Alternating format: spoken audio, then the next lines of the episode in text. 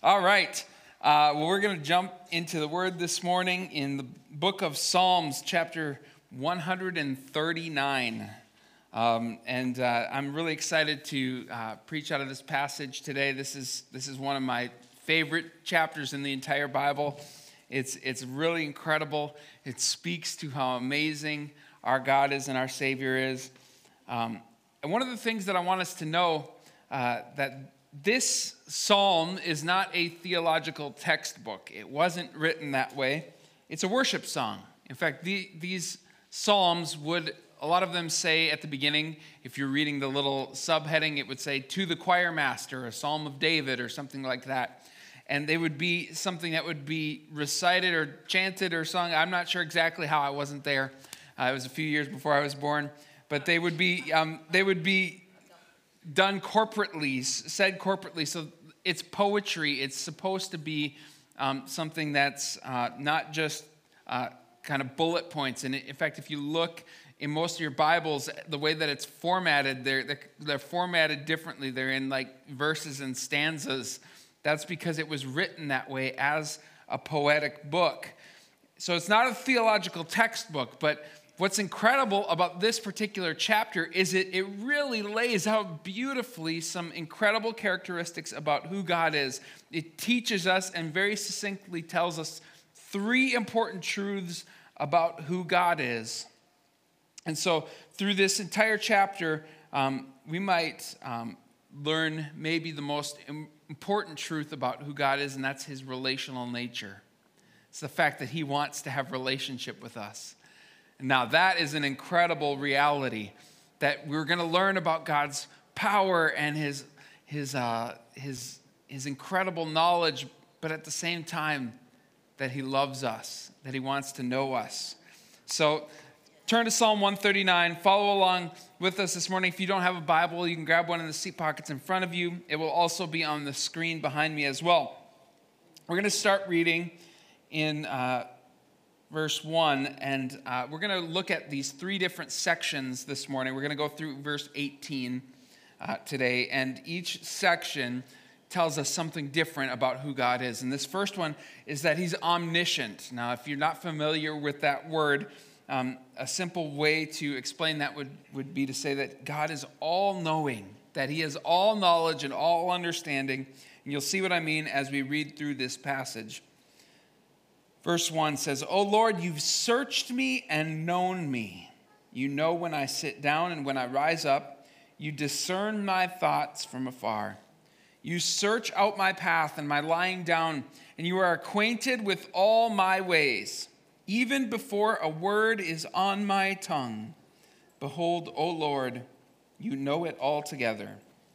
You hem me in behind and before, and you lay your hand on me.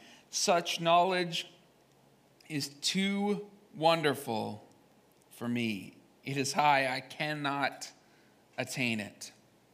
Now, it's incredible what this psalm does, and, and you'll see this in each section that we go through, is oftentimes when we talk about these characteristics about who God is, we look at a big picture. Like if we want to talk about the greatness of God, we think about his creation, the way that he formed the mountains and the rivers and the valleys and, and the oceans and all these incredible, massive things. And David says, no, no, if you want to really understand the greatness of God, look inside. Look at the small details. Look at the fact that he knows everything about our lives, even the words that we've yet to speak, He knows them. How incredible is that? Wow, it's such a beautiful picture of who God is. Uh, in his 1982 book, Critical Path, futurist inventor R. Buckminster Fuller estimated that if we took all the knowledge that mankind has accumulated and transmitted by the year 1 CE, okay, so the, the year 1, right, as equal to one unit of information, it probably took about 1,500 years, or about the 16th century, for that amount of knowledge to double. Okay, so if that first value was, was the year one, about 1,500 years later, the cumulative knowledge of mankind. Don't ask me how they calculate this. These are smart people. I don't know. I'm just going with what he has to say here. But it took about 1,500 years for that amount of knowledge to double. And then the next doubling from two to four knowledge units took only about 250 years until about 1750 CE. Now, by 1900, 150 years later, knowledge had doubled again to eight units, and the speed at which it was doubling was getting faster and faster. In 1982, it's thought to have been that the doubling speed is between one and two years. And uh, now, when he delivered his, his lecture back in 1982, there was no World Wide Web, there were no computers, there were no satellite there were no mobile phones, like no no internet. I mean, like this is incredible how much things have changed over the last few, years. And so by March 2010, the World Wide Web has 20 billion pages. And then uh, it's estimated, IBM did some calculations based on kind of the, the rate of growth of this cumulative knowledge of the world um, that by 2014, um, 50 years after Boulding's original lecture, that recorded knowledge would double every 11 hours. Now, he was wrong. Um, no, experts, he was way off, by the way. Okay, experts are saying now, like in, in the last couple years, that knowledge is only doubling at a rate of every 12 hours instead of 11 hours. Isn't that incredible? Now, think about like every 12 hours, the cumulative knowledge of the world doubles, and we still know very little, next to nothing, compared with our Creator our understanding is so limited. There are so many things in this world that we have absolutely no clue on.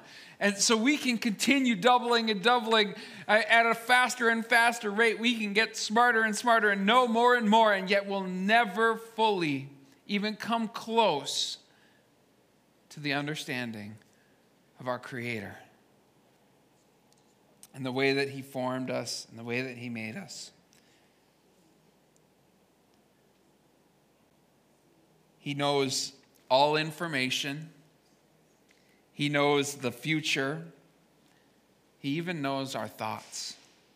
Some of my favorite stories about Jesus are the times where he walked into a room and people are thinking something in their head and he talks to them as if they had said it out loud. I love it when he does that. Man, that would just mess with people. I would love to be able to do that. Like somebody's having a private thought and you answer their question that they had in their head. They're like, Did I say that out loud? uh, Jesus had that incredible knowledge because he's one with the Father, right? Now, here, here's the part that I want us to really get at God knows you. Not just King David, because he was a famous person and he was important, but God knows your thoughts.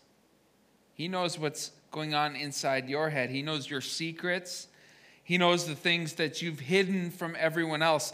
Now, maybe that seems scary to you, but I've come to the point in my life where that is a huge relief. It just takes the pressure off of having to try to put up this facade of being a, this wonderful person because, listen, God knows me. He knows my flaws. He knows my failures. He knows all the things that I do that are wrong, the things that I think that are wrong, and He loves me in spite of it all. There's a, there's a uh, song that you probably heard on the radio if you listen to Christian radio, but it's um, uh, Tauren Wells sings a song about being fully known and loved by God. That is freedom right? That's freedom. That means that I don't carry the weight of trying to put off this idea that I'm a good person. I'm not. I'm not a good person. It's only through His grace and His righteousness that I've been made right before the Father. And that's so freeing and that's so relieving. That's so good. It maybe is intimidating to think of the fact that God knows everything that you've done, every thought that you've had. Be confident in the truth that He loves you. God is all knowing, but He's also omnipresent. That one's easier to understand. It means ever present, right? Verse 7 says this Where shall I go from your spirit? Where shall I flee from your presence? If I ascend to heaven, you are there. If I make my bed in Sheol, you are there. If I take the wings of the morning and dwell in the uttermost parts of the sea, even there your hand shall lead me, and your right hand shall hold me. If I say, Surely the darkness shall cover me, and the light about me be night, even the darkness is not dark to you, and the night is bright as the day, for the darkness is as light to you. So not only is God great and powerful and knows everything, but he's present with his people. He's with you no matter where you go. Sometimes you think about coming to maybe a, a building like this, a church building, and you think, yeah, I'm going to go enjoy the presence of God. As if God were contained by, by a building, right? Uh, in fact, even Solomon, after he uh, dedicated the temple, one of the things that he acknowledged in his dedication of this elaborate temple that they built so that like they could enter into the presence of God, he said there's no building that could contain the presence of God. Right? Even that building, even that special place no building can contain God. No geographical location is particularly holy. Now, we as the Assemblies of God, um, we have our headquarters, our national office, uh, and our national staff are in Springfield, Missouri. And so we joke that that's the, the mecca of the Assemblies of God. Little disappointing. you know, I don't know. It's Springfield, Missouri. Listen, there is no place on earth that is particularly holy, even Israel right? We think about Israel, and I got to visit Israel a few years ago. About five years ago, I was there. It was incredible. I think everybody should go, um, but just for the purpose of like seeing the location of, of all these things that happened, it, it brings the Bible to life. But can I tell you something? My prayer life didn't magically transform because I was in Israel. In fact, some people even make the joke that, hey, when you pray in Israel, it's, a, it's like a local call. No, that's, that's ridiculous. All right, listen. There are no barriers between our communication with God based on where your ge- geographical location is. In fact, Scripture tells us where He resides. It says that we, our bodies, are temples of the Holy Spirit. So you don't even have to go to church to have connection and communication with God. You have instant access to Him no matter where you are because your body is a temple of the Holy Spirit. That's good news, right? His presence is with us no matter where we go. The psalmist talks about a number of different things. He says, If I ascend to the heavens, you are there. If I make my, my uh, bed in Sheol, what that means, Sheol means literally translated as death so, the idea that even when I die, you are there. He's with us. He's present with us in this life, and He's present with us in the next life. There's nothing that we can do to escape His presence. He's with us. He sees us even when we're hiding, even when we're scared, even when we're frustrated, even when we're angry with God. He's present with us. Last thing that I want us to to see from this, this passage is that God is omnipotent, He's all powerful. And again, when we think of all powerful, we think of like the big acts that God did. Like you think of like Moses and the people of Israel crossing the Red Sea, God separating that sea. Like that's a demonstration of God's power, right? You think of um, the Israelites crossing the Jordan River. You think of people being raised from the dead. You think of those momentous, miraculous signs that God performs. You think of him blinding an army. You think of all these moments. David says, No, no, no. You want to know how powerful God is? Here's what you look at. Verse 13 it says, For you formed my inward parts, you knitted me together in my mother's womb. I praise you, for I am fearfully and wonderfully made. Wonderful are your works, and my soul knows it very well. My frame was not hidden from you. When I was being made in secret, intricately woven in the depths of the earth, your eyes saw my unformed substance. In your book were written, every one of them, the days that were formed for me when as yet there was none of them. How precious to me are your thoughts, O God. How vast is the sum of them. If I would count them, they are more than the sand. I awake and I'm still with you. This is a reminder not of how big God's work is, but how small how detailed. From the greatest demonstration of his power to the intricate detail of what he's designed. David is saying that even the process of human development is the handiwork of God. Uh, James Merritt wrote uh, this in his book, The Mystery of Creation. He said, A single thread of DNA from one human cell contains information equivalent to a library of a thousand volumes or 600,000 printed pages with 500 words on every page. At conception, one embryo has the equivalent of 50 times the amount of information contained in the entire Encyclopedia Britannica.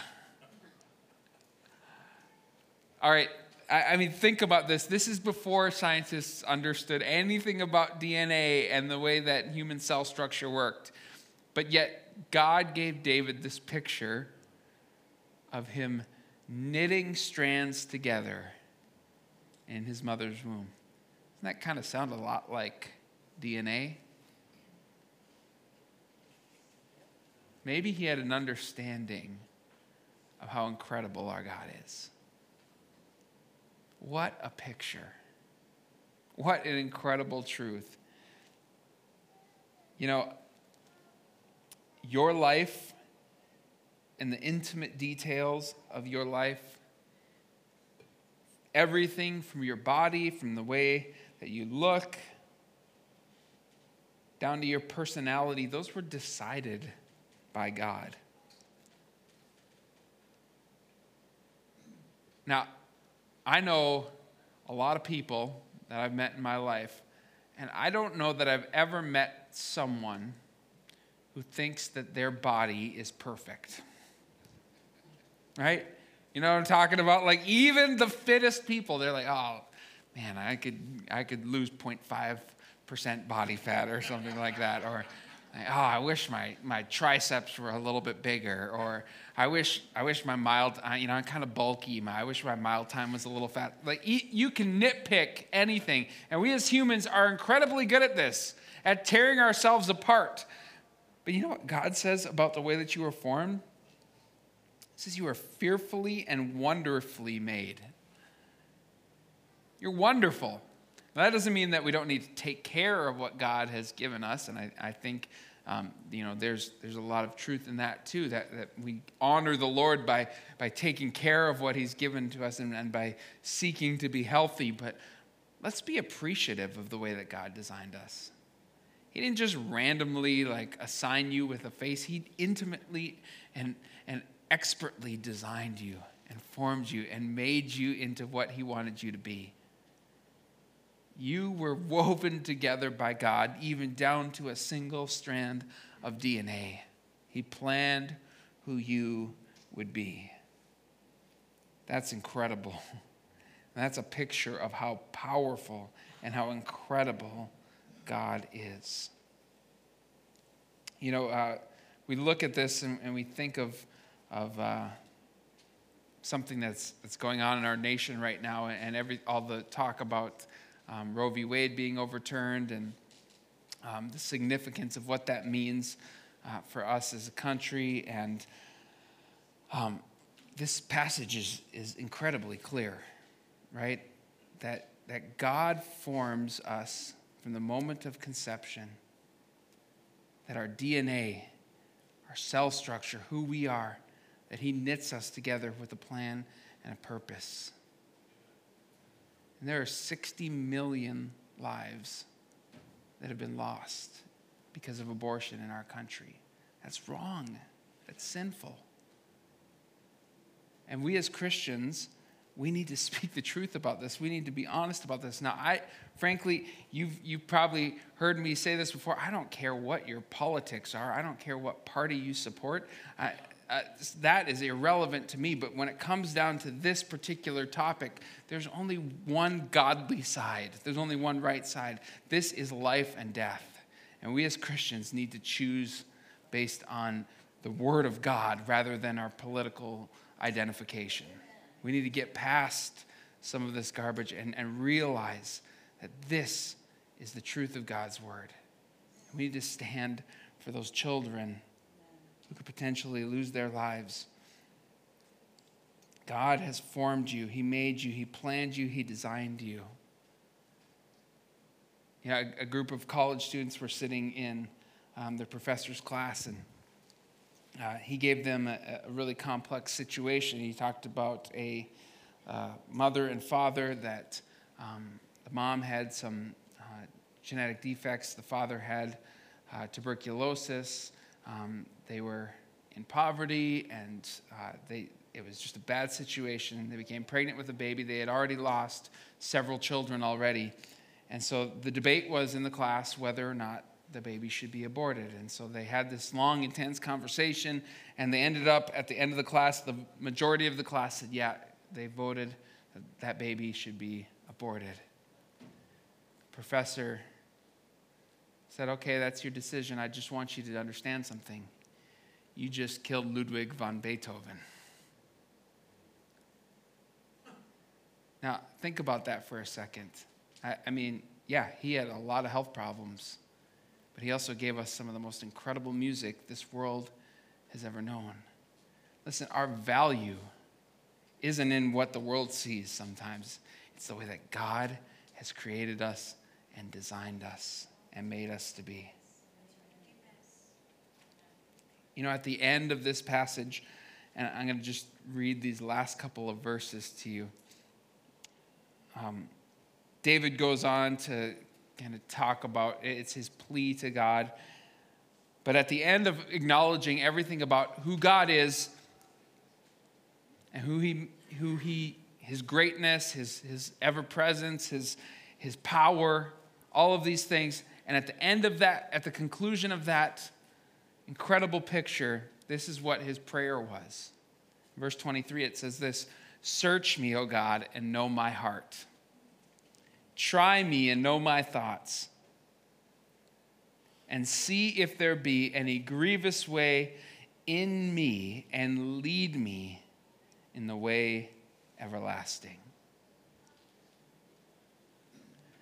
Now, that's a bold prayer right? Acknowledging who God is, acknowledging his greatness, acknowledging his power, saying, okay, God, now show me what you see.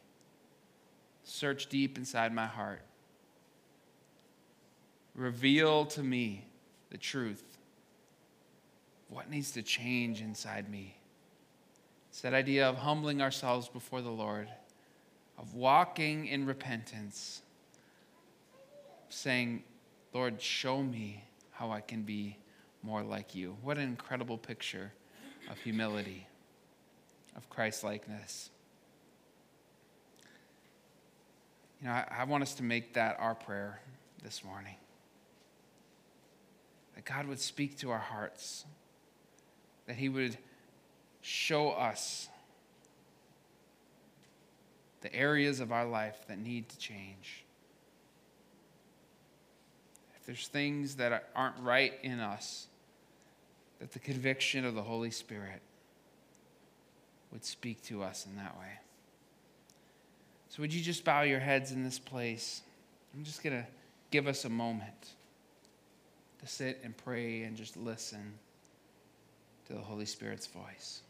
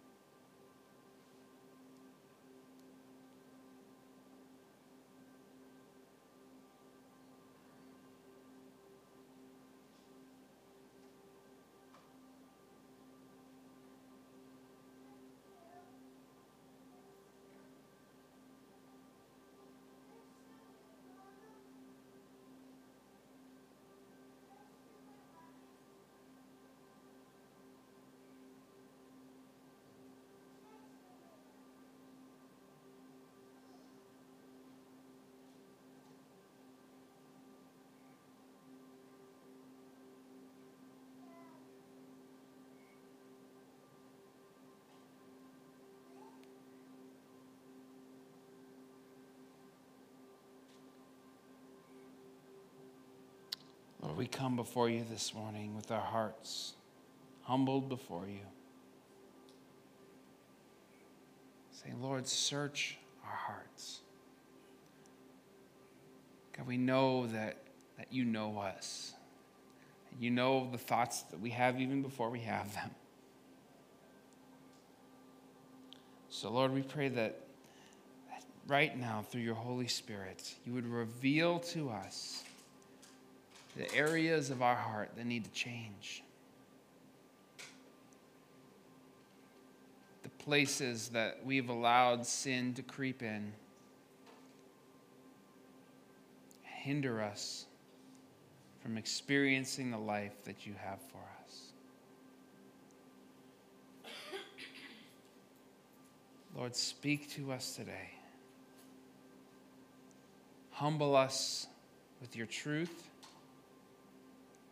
and remind us of your goodness and your faithfulness. We honor you today. We love you, Jesus. Your name. Amen. God bless you. Have a great day. We love you. We'll see you next week.